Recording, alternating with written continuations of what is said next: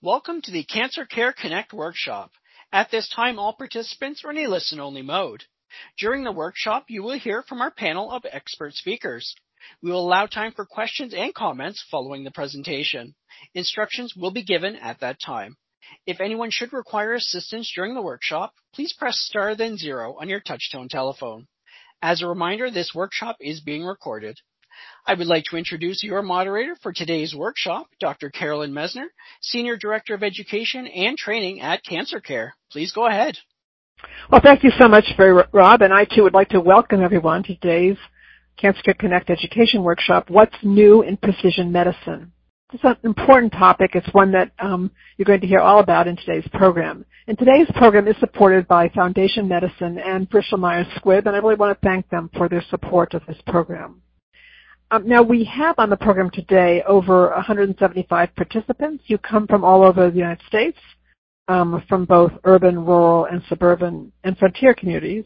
And we also have international participants, participants from Canada, India, Ireland, Lithuania, Pakistan, and the United Kingdom. So it's a global call as well. And we're delighted that you've all chosen to spend this next hour with us.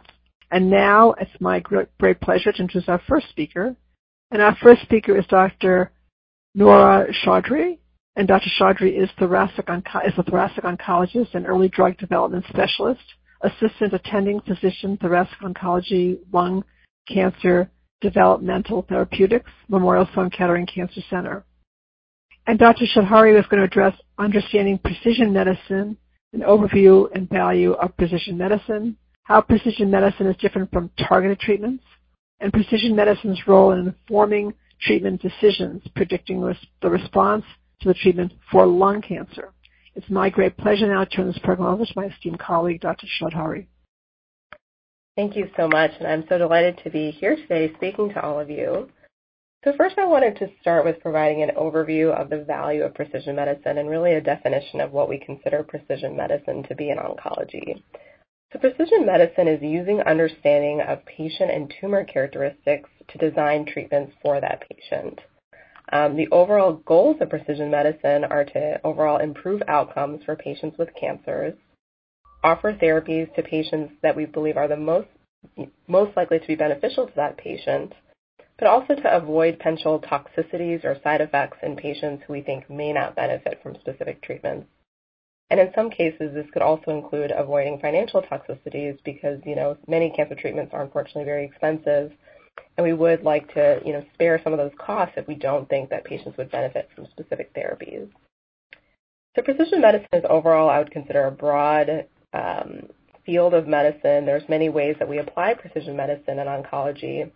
And I wanted to next focus on how precision medicine is different from targeted therapies. So targeted therapies are drugs designed to act on a specific feature of a patient's cancer, usually a molecular feature. And what I mean by that is I'll focus on lung cancer, which is the cancer that I particularly treat.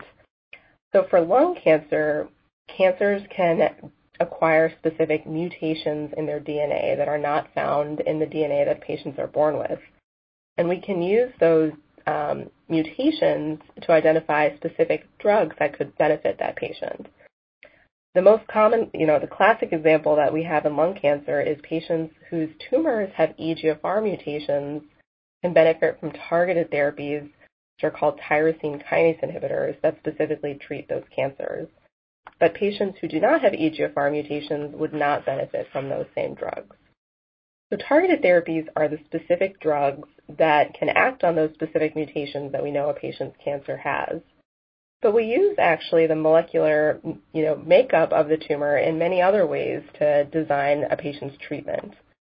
So for example, you know, a tumor may have 10 different mutations. And while those mutations may not have specific targeted therapies, we may use knowledge of those mutations to pick other treatments that we think would be beneficial. We don't always use mutations. In some cases, we use other markers, which could be pathological markers, cell surface expression markers, you know, there's a variety of markers that we can use, and one that I'll also focus on specifically is a marker called PD-L1 in lung cancer. So this is a marker that we use in lung cancer to determine whether a patient may benefit from a form of immunotherapy called immune checkpoint inhibitors. So immunotherapy, you know, there's not a mutation in PD-L1, but it's really it's a score from 0 to 100, and we know patients with high PD-L1 may benefit more from immune checkpoint inhibitors, and in some cases, they may not actually need chemotherapy because they may have such a good response with immunotherapy alone. This is just one example that I highlight of precision medicine where um, it's not exactly a targeted therapy, but we use our understanding of the patient's cancer to really design a treatment that we think would be most beneficial. In this case, for some patients, omitting chemotherapy from a, treatment plan that otherwise would be given to, to other patients. Um, for lung cancer, how do we use precision medicine? There's actually a variety of ways that we use precision medicine in lung cancer. So for patients with advanced lung cancer, obtaining DNA sequencing of patient tumors is standard of care in the United States, and it guides many of our treatments because, you know, I know we have patients from, you know, multiple countries all over the world, but I will kind of focus on how, um, you know, standards in the United States but in the United States, we have um, 10 approved targeted therapies that can be used in the first or second line setting for lung cancer. And so we, for all of our patients, we do obtain DNA sequencing, also called next generation sequencing, to really identify patients who may have those mutations or alterations and who may benefit from a targeted therapy. And again, in other ways, we also apply other mutations that don't have targeted therapies to understand how we might design a patient's treatment. Um, other things that I would mention is that we also use patients' molecular results to identify if they could be benefit, if they could benefit from clinical trials to investigate targeted therapies that are not yet approved. And this is something that you know large academic centers also will focus on, especially for patients who have already um, progressed on the first line standard of care treatment. We may consider clinical trials that could be beneficial to those patients. I believe my time is running out, but in summary, we use precision medicine in a variety of ways, specifically in lung cancer, um, and I'm happy to answer questions at the end of the session. Thank you so much, Dr. Choudhury. Um, that was a superb presentation, really just excellent and really set the stage for the program today, so thank you so much. And our next speaker um, is Dr. Leonard Saltz. And Dr. Saltz is medical oncologist, executive director for clinical value and sustainability, head colorectal oncology service, Memorial Sloan Kettering Cancer Center, professor of medicine Weill Cornell Medical College. And Dr. Saltz will be addressing precision medicine's role in predicting the response for the treatment of colon, colon cancer, talking with the healthcare team about precision medicine and its benefits, and open notes asking healthcare team asking your healthcare team to help you understand open notes. It's my pleasure now to turn this program over to my esteemed colleague, Dr. Saltz. Uh, thank you very much. Uh, time's limited, so I'm going to be a true New Yorker and speak quickly. Um, what you've just heard uh, from Dr. Choudhury about uh, lung cancer, in principle, is very similar in other cancers, but in colon cancer, we haven't made quite as much progress as our colleagues in uh, lung cancer have in utilizing targeted therapies. And that really has something to do with the uh, lower incidence of targets. But nevertheless, precision medicine really is important in managing uh, metastatic colorectal cancer. It doesn't really have very much role in terms of the early stage disease, with the exception of making a very important distinction, which is whether or not a tumor is what we call microsatellite stable or microsatellite unstable. And you will often hear the term mismatch repair deficient referred to as uh, synonymous with microsatellite instable. Those patients, about 15% of colon cancer patients overall, who have a tumor that is missing one of the mismatch repair proteins, which means that it is mismatch repair deficient, which results in a microsatellite instable DNA. Those patients have a very good sensitivity in their tumor to uh, the uh, kinds of immunotherapies that Dr. Choudhury was just speaking about in lung cancer, the uh, PD-1 inhibitors such as pembrolizumab, nivolumab, or dostarlimab. However, the common type of colon cancer that is mismatch repair proficient or microsatellite stable has virtually no sensitivity to those immunotherapies. Now, while immunotherapies are often very well tolerated, anything we do can have side effects, and these drugs are very expensive. So we want to use the we want to use the drugs in the right patient where the risk of toxicity and the expense is justified because we can expect benefit. And that's where this precision decision of whether or not it is a mismatch repair proficient microsatellite stable tumor which won't benefit from immunotherapy versus mismatch repair deficient microsatellite unstable, which has a very good chance of benefiting from immunotherapy, comes about. Now, the other important uh, distinction we make in looking at the tumor is for certain genes that tend to drive the tumor's growth and survival. And so we tend to do this by a general test that, look, that, that looks at a broad panel of genes. This has for years been called next generation sequencing. It's a bit of an antiquated term, but we still use it. And we can do this either by sampling the tumor or by doing a blood test and looking for the tumor DNA in the circulating blood, that so-called liquid biopsy, that gives us virtually the same information. There are a few genes that are particularly of interest in colon cancer. One is called KRAS, one is called NRAS, and these RAS genes, when they're mutated, um, tell us that certain types of drugs that we might otherwise use in a patient simply will not work, and we can spare patients the toxicity of those drugs. Whereas if these genes are normal or wild type, then those drugs have a good chance of being helpful. There are also certain targets such as the gene BRAF, where when it's mutated, the tumor tends to grow a bit more aggressively, but now drugs have been developed that are specifically targeting BRAF mutations. And so these drugs have no benefit whatsoever in a BRAF non-mutated tumor. But if the tumor has a BRAF mutation, then these drugs can be quite helpful.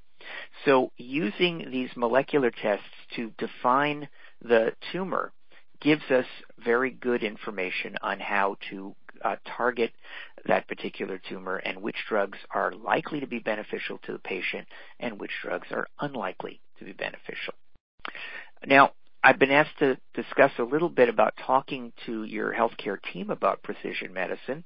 There, like everything else in medicine, it's simply important to keep lines of communication open recognize that there's no such thing as a foolish question. It doesn't matter if you've asked it before, if you might have heard something before.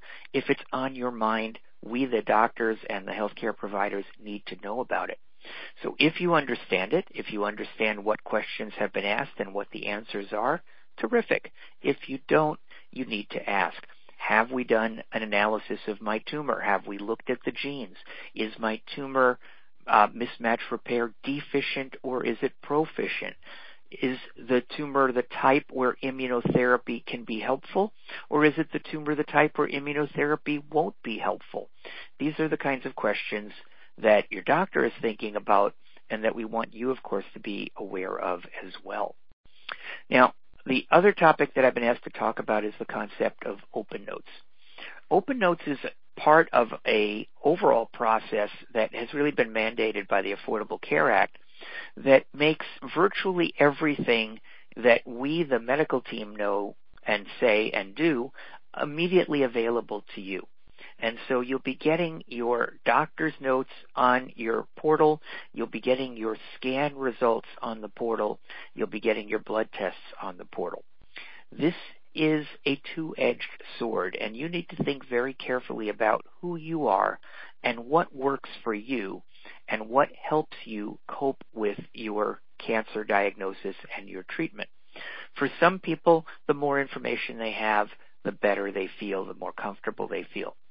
But remember that this is information that's predominantly geared towards people with formal medical training and it may not be all that easily understandable to somebody, regardless of how uh, otherwise uh, sophisticated you are, um, because you haven't had that particular training and, and, and familiarity. So you may find things in the note that seem very concerning, and they're really meaningless. You may find things in a scan result that seem like they're very worrisome, and in fact they're not. That's one possibility. Another possibility, of course, is when we look at a test, if it's obviously a good result, that's very reassuring. The sooner you know that, the happier you are. But if it's a bad result, if the tumor has grown, if the tumor that was gone has come back, uh, learning about that on a scan result by yourself at home at night without someone to explain it to you and without putting that information in context can be quite upsetting. So you need to make some decisions about whether you're going to access all of the electronic information that is necessarily going to be made available to you. So I think that's about as much time as I have today. I hope that information and that overview was helpful to you. I'll be happy to take questions later. Oh, thank you so much, Dr. Saltz. That was an outstanding presentation. Lots of great information. I know there'll be questions for you during the Q&A. Thank you. Thank you so much. And our next speaker is Dr. Michael Mauro. Dr. Mauro is um, a leader myeloproliferative neoplasms program, member Memorial Sloan Kettering Cancer Center, and a professor while at Cornell Medicine. And Dr. Mauro will be addressing precision medicine's role in predicting the response for the treatment of leukemia and guidelines for fair telehealth telemedicine appointments, including technology, quality of life concerns, prepared list of questions, and discussion of open notes.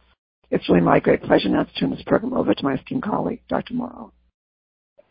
Well, thank you, Carolyn, and uh, welcome everyone. And uh, I have uh, some tough acts to follow. You just heard from some leaders in the fields in the areas of solid tumors, but um, if anyone knows um, my area, I, I work in blood cancers or leukemia. So our topic today is precision medicine, and you know I think we we have really benefited from advances in diagnostics and precision medicine and leukemia. When I was thinking about today's topic, you know, going all the way back to very early times, Hippocrates, for example. I mean, I think we took a very simple approach to illness, or they did, literally asking it what what bad humor might someone have in their system, whether it's black bile, green bile, white, or red. Um, and um, ironically, too much red blood is a blood cancer, and, and and I think they were onto something even back then. But over the decades and with medical advances, the diagnosis of leukemias or blood cancers, particularly in context of precision medicine, has evolved greatly.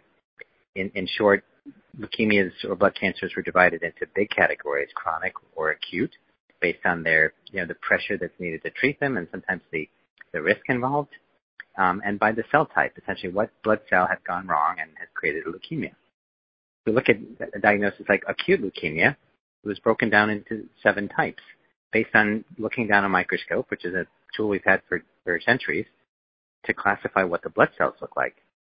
Ironically, that didn't always help us very much. It might have told us a bit about the way the cells behave and some of the complications, but it really didn't help us with therapies. When the genetic code was cracked and the ability to sequence the genetic code um, became more widely available, the field of leukemia really expanded and exploded, and precision or personalized care for leukemia patients became a reality. It was a regimen used in acute leukemia for several decades without um, break because it really was effective across multiple types of leukemia, again, looking down the microscope and seeing patients in the clinic and the hospitals. This was for AML. If you look at AML in 2023, we can now, before we want to treat, there, for example, is a very large um, clinical research initiative in the United States and, and similar efforts globally to, to pause and to look at the tumor and say, this may look like type 1, 2, 3, 7, et cetera, of acute myeloid leukemia, but what's making it tick? Is there a specific gene that's been overexpressed, that's been mutated or altered? We've, we've stumbled upon clear targets and clear therapeutics that can then help us. So if a patient with acute leukemia or acute myeloid leukemia is characterized and they have a gene called, uh, or a, a, mutation in something called FLT3, um, which, which, activates leukemia cells quite a bit and, might make them grow faster and, be more challenging we can effectively treat them with FLT3 inhibitors, of which there are several, several FDA approved and several in development. More recently, a simple enzyme involved in, how cells grow called IDH was found to be abnormal. Different types of it, IDH 1 and 2, and therapeutics have been approved um, in, those areas as well, offering oral medications with great ability to treat leukemia cells based on their specific defect, what's making them tick. Other leukemias have benefited as well lymphoid leukemias sometimes have a specific genetic profile that makes them more amenable to a targeted drug rather than chemotherapy. Fortunately, chemotherapy, systemic chemotherapy using multiple different medicines, often in sequence and often tailored to patients' specific metabolism, has really put remission rates in, in ALL, for example, in children extremely high and adults high as well, especially if we treat people as if they're of younger age when we can. But again, precision medicine has helped us find targets in these patients as well.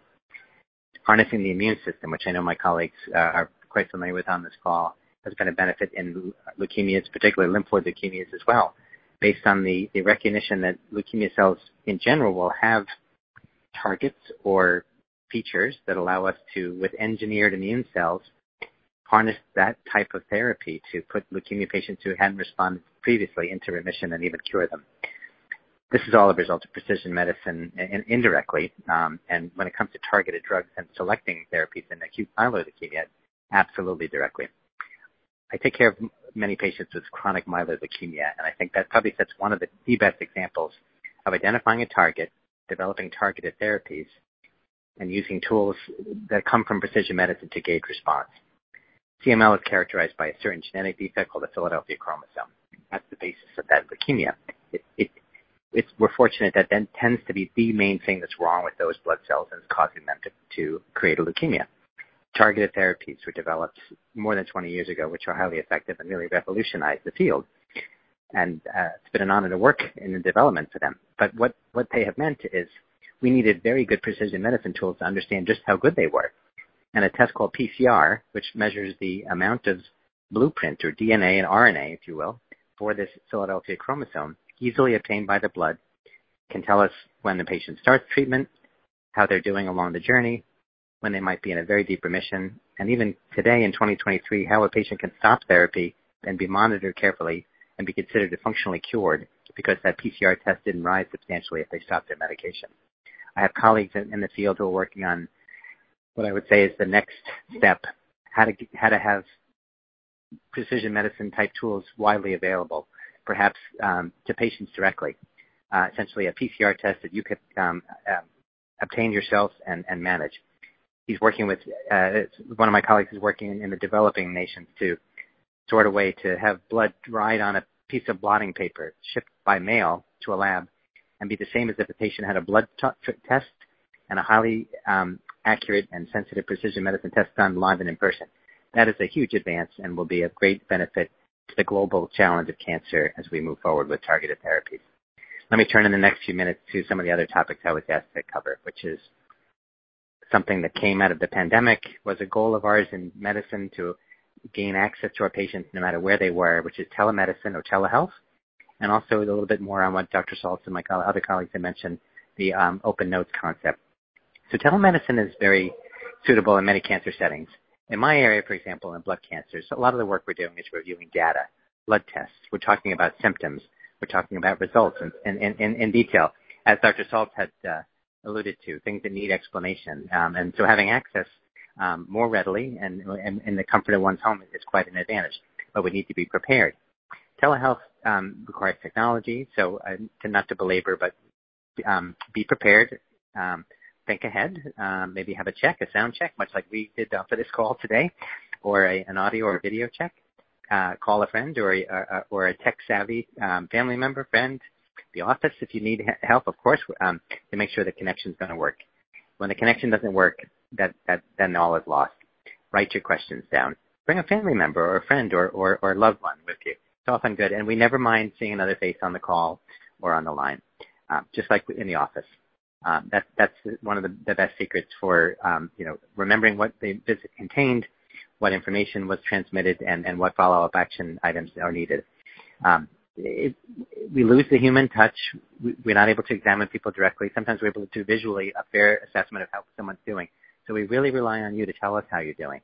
So take a thorough inventory and report things and, organize it uh, if you can a bit because there's probably a lot of ground to cover sometimes in a short amount of time. With regards to open notes, um, the only thing I would add to the brilliant uh, comments from Dr. Saltz um, were that um, be patient with us because we are trying to serve many purposes with that. We want our patients to have access to all the information about their health care, to know everything they can about their, their, their cancer and their treatment, but it does often require context and explanation. And our, notes are also serving a purpose to be transmitted to other healthcare professionals in addition to you as patients. So um, don't, we don't expect you to speak the language always. We're going to try to make the language more universal so people know what they're reading and saying. But I would, I would take the same approach to open notes as they would to telehealth. Have a look if it's suitable for you, but don't feel obligated and know that we will answer questions and review things just like we always have, whether um, you've read through our notes or not. They're for you, but they're also for others. And if you have questions, ask. Um, be gentle if we may have made a typographical error or had not um, essentially click, clicked an age or a birthday forward or things like that. We do make mistakes, but um, I think it's a great tool, much like telehealth, and really um, is um, something you can use to help round out your knowledge of your treatment and your cancer, but shouldn't be the only way you do it. So let me stop there, and we'll, we'll leave plenty of room for questions. Thank you. Oh, thank you so much, Dr. Mauro. That was um, a superb presentation, really wonderful. And I'm sure there'll be questions for you during the uh, Q&A section as well. Thank you. And our next speaker is Dr. Jesse Cox. Dr. Cox is Assistant Professor, Director, Molecular Forensic, College of Medicine, Department of Pathology and Microbiology, University of Nebraska Medical Center. And Dr. Cox will be is a, is a pathologist, and he'll be addressing the role of the pathologist and how precision medicine contributes to treatment options for the treatment of cancer and discussion of open notes. Dr. Cox.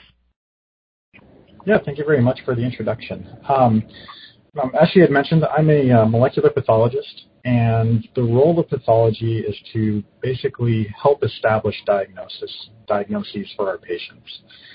So when a patient comes in and has a mass or they have some sort of elevated white counts, that tissue, um, those vials of blood will be sent to the pathology laboratory uh, for examination. So um, as the others had alluded to, um, kind of the cornerstone of our uh, workup when we're looking at tissues and, and cells and things like that is the microscope. So there's a lot of history and tradition in establishing a diagnosis based on the appearance of the cells uh, within a tumor, um, how those cells are arranged, um, where those cells are going in terms of normal anatomic structures, where those cells are invading to, and so on. And so um, the anatomic pathologist will take all of those uh, factors into account and start putting together basically staging information uh, for a particular patient and their tumor. The reason why the staging information is so important is, is because this is what basically forms um, the, the starting point for treatment for patients. And so as the others had alluded to, and as we get into the era of precision medicine, there are other ancillary tests beyond what we can just see with a standard microscope um, that the pathology department will employ. So one of the things that was talked about earlier were uh, mismatch repair proteins. So for instance, one of the things that we can do is something called an immunoperoxidase stain to look for the presence or absence of these particular proteins within uh, tumor cells. So if they're absent, a tumor may be mismatch repair deficient. If those proteins are present, a tumor may be uh, mismatch repair proficient. More in line with the precision medicine uh, aspects of things um, is getting into the molecular-based testing, um, the PCR polymerase chain reaction-based tests that have been discussed earlier. As precision medicine really started getting going in the 1990s and into the early 2000s, much of our molecular testing was looking at one spot within a patient's uh, tumor's DNA at a time. And over time, uh, we've become much more sophisticated in that we can look at hundreds or thousands of actual spots within a given tumor uh, instead of having to have uh, technologists work on these things uh, separately, we can do them all in parallel. And so the term next generation sequencing has been kind of thrown about, but I would uh, posit that a better term would be massively parallel sequencing, and that we can look at, again, hundreds of or thousands of genes at one time. And so the things that we're looking for are changes in the actual DNA sequence, which, which then go on to make proteins that are uh, uh, expressed within a, a, tumor cell. And so based on these changes within the, the DNA, um, we can predict change in function of these proteins. So in some circumstances, proteins may be overexpressed and may be doing their job too well. Or in other circumstances, changes in the uh, nucleotides may uh, cause the protein to break and stop uh, functioning. And so understanding how these uh, changes have occurred in the tumor can again help inform therapies to use, which treatment might be best. Um, what's the, the, prognosis for a particular tumor? Is this a tumor that's going to be more um, insidious, or is this a tumor that's going to be uh, more aggressive and more malignant? And so in the context of things like leukemias and lymphomas, um, if we identify uh, changes within uh, the DNA RNA which might be uh, indicate a more aggressive, aggressive clinical course, those folks might go on to bone marrow transplant sooner rather than um, a therapeutic. Um, some of the things that we do specifically in the molecular pathology world is when we look at these mutations, many of the things that we find have not been reported widely. So in order to try to give our oncology colleagues some indication as to whether or not a change is important or not, we will go in and try to assess and determine the impact of a particular change on the biology um, of a particular protein and therefore a particular tumor type. Um, some of the other um, things that we um, are concerned about um, kind of going forward is trying to determine how these changes may occur over time as well. So if uh, a patient um, has a, an, an initial uh, presentation of a tumor and then uh, comes back to us years later with a, a, metastasis or something like that, we can go back and take a look to see what other additional changes uh, may have occurred within the tumor, again, to help inform um, uh, diagnosis one of the things um, as we kind of get going and things become more sophisticated and whatnot, especially with regard to the Open Notes uh, initiative, is that as you're looking through your pathology reports and things like that, things can be somewhat confusing. Um, I would suggest, and I have um, participated in, um, reaching out to the actual pathologists that looked at your tissues, um, that performed these assessments. Um, give them a call, ask them questions. Um, we in the pathology community love to teach. We think that's one of the one of the reasons why many of us go into this field because we love sharing um, the things that we do and the, the knowledge that we have, and we want um, others to understand uh, and be clear about uh, when things are bad. And so I think that about sums things up. I'd be more than happy to, to try to answer any additional questions that you uh, all may have. That was really an outstanding presentation and really highlighting the role of the um, of the molecular pathologist, really. So really helpful to the participants to understand that, and also to understand they can just pick up the phone and call um, the pathologist to get more information. So it's wonderful. I know there'll be questions for you during the Q&A as well. And I'm just going to say a few words about the service of cancer care that you may all access. Um, I'm Dr. Carolyn Messner. I'm Senior Director of Education and Training with Cancer Care. And I um, Cancer Care is a national organization that offers free uh, programs and services to people nationally living with uh, cancer and their families and caregivers and loved ones. Um, people can contact Cancer Care by calling our Hope line, 800-813-4673, or visiting our website, www.cancercare.org. So what are the services we offer? So often people call our Hope line, and in the United States, and they just call and speak with one of the phone is answered by an oncology social worker. We have about 40 of them, and they will answer the phone. And um, usually, people have a specific question that they're asking about, and then they will go over with them all the services that we offer. So the services we offer include an, a host of things. I'm going to go through, through some of them with you. We do offer practical financial and co-payment assistance, which can be very helpful. That is specifically for people in the United States that financial assistance. Um, we also offer online support groups, and those support groups are for all different types of cancer and actually for different people. So older adults, younger adults, partners, caregivers, um, young adults. It, it, really includes a gamut of people who are um, so basically both on cancer specific types of support groups as well as um, individuals who perhaps uh, in groupings of people who would want to be in a group together, and bereavement groups as well. We also do offer um, these workshops, about 80 of them per year, and we do also offer publications. And you can access all the services Cancer Care offers by going to our website, www.cancercare.org. And in addition to that, you may also um, be aware, want to be aware of just our pet assistance program, which is a, a, an amazing program that we, many people, when they're ill with cancer, are not able to walk their cat, walk their dog, or their or change the litter box for their cat, and they need someone to help with that assistance. And we provide assistance for those services, um, as well as um, sometimes with helping them getting food for their uh, pet as well. So that those are services that you can access. And if you go to our website, you'll be able to see how to access that program as well. And now we have time for questions. I'm going to ask Rob to explain to our uh, participants how to queue up to ask questions. Uh, Rob? Thank you. Ladies and gentlemen, at this time we will take questions from the web only. You may submit questions by clicking Ask a Question. And um, let's see, the first question is for Dr. Choudhury. Is precision medicine a superior treatment to other kinds of treatment for cancer, such as chemotherapy, or does it depend on patient's prognosis type of cancer? Yeah, that's a great question. So I would say that precision medicine is more about how we decide which treatments to give. It's not really in reference to, you know, chemotherapy or targeted therapies per se, but I think it's more about how your physicians choose the therapies that are right for you.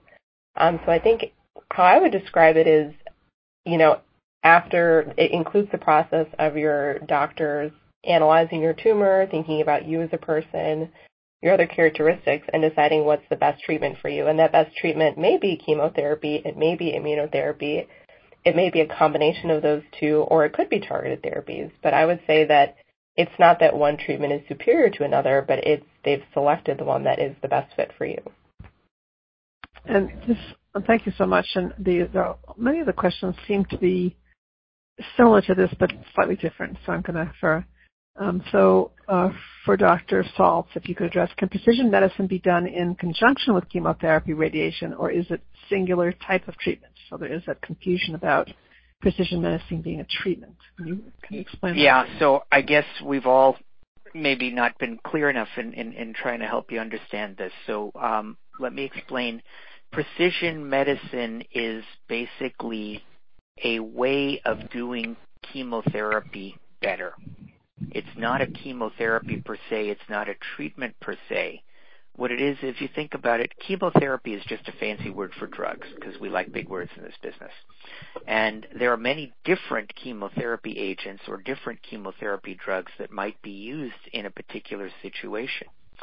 What precision medicine says is, okay, you are an individual. Your tumor is unique we're going to learn as much as we can about you and about what makes your tumor tick so that we can try to figure out which are going to be the safest drugs, the most effective drugs, and uh, the ones that are going to have the best chance of helping you.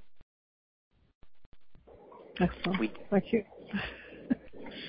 I think that and it's going to continue. We're going to have to repeat this, and I think some of these questions may people just have a hard time understanding it. Um, so thank you so much, Dr. Saltz. Um, and the next question, um, this one I'm going to give to Dr. Mauro, but it's similar. If I have already been receiving chemotherapy regularly, how will receiving precision medicine affect my treatment plan? well, so following on the same theme, I think sometimes there's a real purpose to restaging or reanalyzing uh, someone's cancer. Um, there are many different ways of doing that. Sometimes it requires tissue, sometimes it requires blood. Sometimes um, it's things we can just see in the in the blood circulation that are um, essentially free in the blood. Um, so if you've already been receiving therapy, um, depending on how you're responding and what the initial testing was done, always keep an open mind to have further testing done to clarify whether there is a better way, Dr. Saltz said, to give chemotherapy. Sometimes tumors evolve and develop mutations or resistance.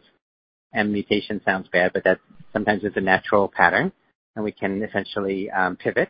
And this happens, for example, in chronic myeloid leukemia. The patient may be responding, and then if the response trails off, we, we may find that um, a mutation has developed in the target for, a therapy. So they might have had precision medicine to start with, but they need a different precision approach. I mean, a, drug that's been tailored for their mutation test result to better suit them.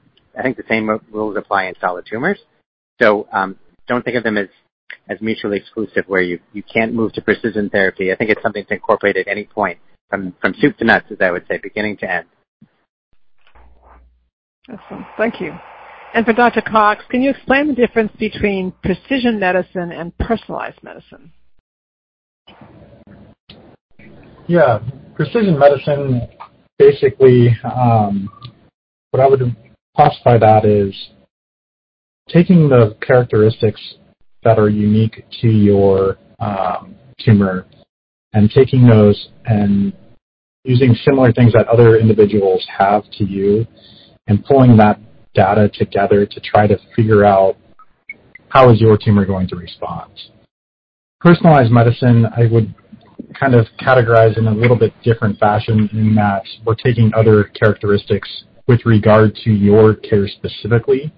Um, you know, your expectations, um, your other kind of overall general health, if there may be financial considerations or if there are potential toxicities or other comorbidities. Um, those types of things I think would more inform personalized medicine. So precision medicine I would more highly hinge upon what characteristics do your tumor have and how are those characteristics similar to other people's tumors and how did they respond? Can we use that information to predict how your tumor would respond, all else being equal. And then personalized, I would say, is taking all the other kind of factors into account. Um, how would we go about modifying treatment? So hopefully that hopefully that helps clarify. Thank you so much. Um, thanks. And then um, this question I'm going to leave open. I don't know who would best answer this. Is precision medicine typically covered by insurance? Simple simple answer is yes that um, basically Medicare covers uh, the molecular analysis of tumor on virtually all advanced cancer, um, any metastatic cancer and most stage three cancer at least, and that's where we really use it. And Medicare kind of sets the standard if it's covered by Medicare, other insurance covers it. This is Dr. Mauro. I can just add in blood cancers, we um, we don't necessarily have a stage um, limitation at all. I think it, it's probably a matter of doing testing that is known to be predictive or prognostic. Sometimes we want to go beyond that and we're doing testing that may not be predictive or prognostic. That's often the realm of clinical research. And um, so always ask uh, about the type of testing you might be having. Make sure you understand. And it, don't be um, shy if you are asked regarding clinical research. Sometimes it's really just to develop the next precision medicine approach by understanding how people respond to treatment and what targets or what features their cancer may have. And it doesn't often require um, additional effort or, or, or blood or tissue, maybe alongside the same test that's being done to actually obtain the information that's already been determined to be necessary and relevant. Excellent. And um, for Dr. Cox, what are some potential benefits of precision medicine? That's probably what people need to you really want to hit. Um, the nice thing about the Q&A is we have a chance to kind of explain things yeah. in detail. So thank you so much. If you could just address that that issue. Yeah. So some some of the benefits. So in general, the benefits are we want to try to find more effective therapies with less toxicity for a given patient. And so the way that we get at that is using all these kind of fancy testing uh, modalities and things like that to try to characterize the patient's disease process better. So for instance, um, one of the hats that I wear is um, doing what we call uh, tissue typing or histocompatibility. So um, this type of testing is used to support our transplant programs. And so as part of that, there are certain people that have a certain protein that's expressed on all of their cells, and if they have that particular protein, it basically opens up avenues for a certain class of drugs that they may take, especially in the context of something called uveal melanoma. Um, and so that's where kind of the precision medicine kind of gets to. The other thing that we kind of talked about were the mismatch repair proteins. So if your tumor is mismatch repair proficient or deficient, if it's mismatch repair deficient, basically all of those tumor cells are going to be making lots and lots of new proteins that your body has never seen before. And so then you can kind of utilize that fact that your immune system should recognize those new proteins and should attack the tumor cells that are kind of making that. And so we can use those drugs to kind of help that natural kind of reaction kind of proceed. And so that's what, practically speaking, what precision medicine can do. It, it opens up avenues for you, hopefully without incurring a significant amount of toxicity. And then because we kind of know what's going on, we can better predict response instead of just kind of throwing darts in the dark, so to speak. Excellent. I hope that's helpful. And, um, then for Dr. Choudhury, um, why should not all patients receive precision medicine? Yeah, what I would say again, and focusing on my background as a lung cancer doctor, is I would say that you know all of our patients do in some way receive precision medicine, and that we it is standard for us to um, do the same comprehensive analysis for all patients who are newly diagnosed, especially with stage four disease. So I would say that all patients should in some way receive precision medicine during their cancer um, diagnosis. And again, maybe to clarify, precision medicine, we're not talking about a specific treatment. We're talking about how, you know, the method by which your doctors choose the best treatment for you. And they do it based on the fact that you're going to benefit from that treatment. Exactly.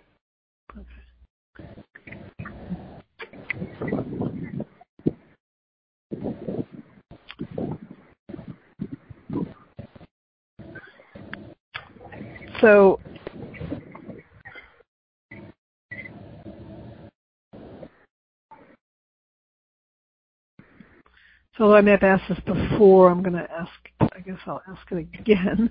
Um, uh, from Dr. Mauro, um, is precision medicine a superior treatment to other kinds of treatments for cancer, such as chemotherapy, or does it depend on a patient's prognosis type of cancer? Well, this seems to be. Uh, I think we're stuck on this topic, but um, I I think we want everyone. Um, I don't want to speak for everyone, but We want to eliminate that separation between chemotherapy and precision medicine. Sometimes the right chemotherapy drug, if a if patient is taken care of and with a perspective of precision medicine, that may be the best treatment. Sometimes not. Sometimes a certain targeted drug may be better or, or not. Um, so it again, the precision part of it is just defining what is the best treatment and taking into, into account things that we can do better nowadays, which is to characterize a tumor, um, identify a target, get to the genetic basis or the molecular basis, what makes your cancer tick. And again, the, the, the chemotherapy drugs we have, some of them are still our workhorses and, and, and they are quite useful. Sometimes they really complement what a uh, another medication, sometimes a targeted drug or a, a one might think of as a, a product of a precision medicine approach. And they work together beautifully. So um, I hope that re-answers the question. Excellent. Thank you. And for Dr. Saltz, is precision medicine synonymous with clinical trials, or is it something different entirely? Oh no, it's not synonymous with clinical trials, although it sometimes can create opportunities for you to access clinical trials.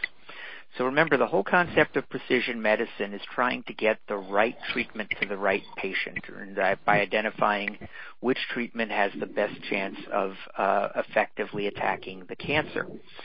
So we use precision medicine in our standard treatment as we've been discussing, whereas I use it in selecting drugs in colon cancer and Dr. Choudhury would use it in selecting uh, the right drugs for patients with lung cancer and so on. Um, often uh, our clinical trials are developing drugs that are targeted, that are looking for a specific target uh, in a tumor in order for them to be effective. And so by doing a panel of uh, molecular profiling on a tumor, we can see where, these, where the mutations are that are driving that tumor. And if in fact somebody has a mutation that matches uh, a, a drug in clinical trials, then that is going to create an opportunity for that patient potentially to participate in that trial.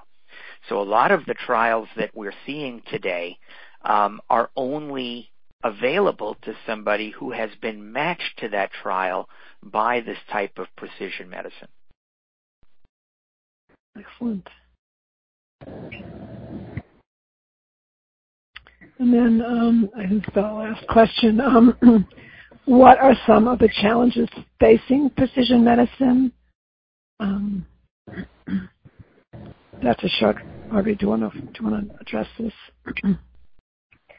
Sure. I think some of the challenges are um, there are a few different challenges. So one is I think we always want to come up with new treatments that we think would be better or address gaps in our ability to improve outcomes for patients. So I think if there's always a process of trying to improve upon what we can already do for patients.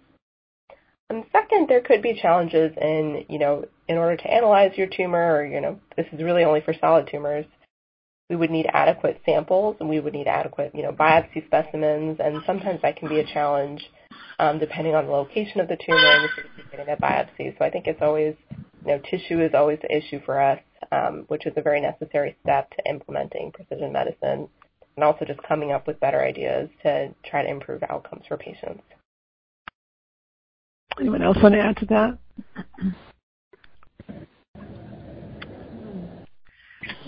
Well, I have to say um, this has been a phenomenal program. I must say we've done this program before, but the questions have been really interesting on this one. Very interesting questions. Um, I ask I'm going to ask our speakers if they would um, provide a takeaway from today's program. Just um, you know, if you like a minute of just to take what people to take away, starting with Dr. Choudhury, then um, Dr. Saltz, Dr. Mauro, and Dr. Cox. So, um, uh, so if if Dr. Choudhury would like to go first, it's just just to take away what you people are most important to take away from the program today. Yeah, I think the most important thing to take away is that it's important. I think there's more education that we could do as physicians on what precision medicine is, and I think you got uh, you know everyone on this call for attending to learn more about it. But I think my biggest takeaway would be to talk to your physicians and other providers about how you think precision medicine could has already been implemented or could be implemented into your treatment plan to ensure that you understand um, what has been considered for your treatments and what has not been considered for your treatments. So just an open line of communication, as Dr. Saltz has previously said in the program, to ensure that you understand the treatment plan that's been created for you. Thank you. And Dr. Saltz? Yeah, I'll just re-echo that same concept. Uh, keep uh, keep the lines of communication wide open. Remember, it's not your responsibility as a patient to find the particular molecular uh, change and uh, precision aspect. That's your doctor's job. Um, what is really your uh, job is to be in discussion with the doctor. Ask what have you found? What are you looking for? What else can we accomplish by understanding more about the uh, precision medicine aspects of, of, of cancer care? Does it open any more opportunities for me? That's what it's about. It's about trying to find a way to make your cancer care as successful as possible. Excellent. Thank you. Thank you so much. And uh, Dr. Mauro. Hard to add to that, but I guess I would say that, um, well, especially related to blood cancers, but I would tell patients to um, to ask about research because um, a lot of the basis of all the things we've talked about today have come about by people being gracious and willing to allow us to better characterize their cancers. And that often requires research. And sometimes it's just allowing us to have access to the, the test material that's done, whether it's a blood sample or a biopsy. Um, as Dr. Saltz mentioned, a lot of clinical trials are driven by choosing a, narrow bands of patients that fit into certain categories or, or, or um, characteristics. Um, that certainly doesn't mean we're not doing research in a broad sense, but um, we've been able to move the field forward thanks to all of the collaboration we've had. And you might not know it, but across in the back end, as scientists and scientist clinicians, we often share hundreds and thousands of, of samples together to, use what we call big data. So the more the, the more the merrier. So if, if at all possible, ask about and and, and stay open-minded about research because it, it, it may serve you today and it, it may serve someone else tomorrow.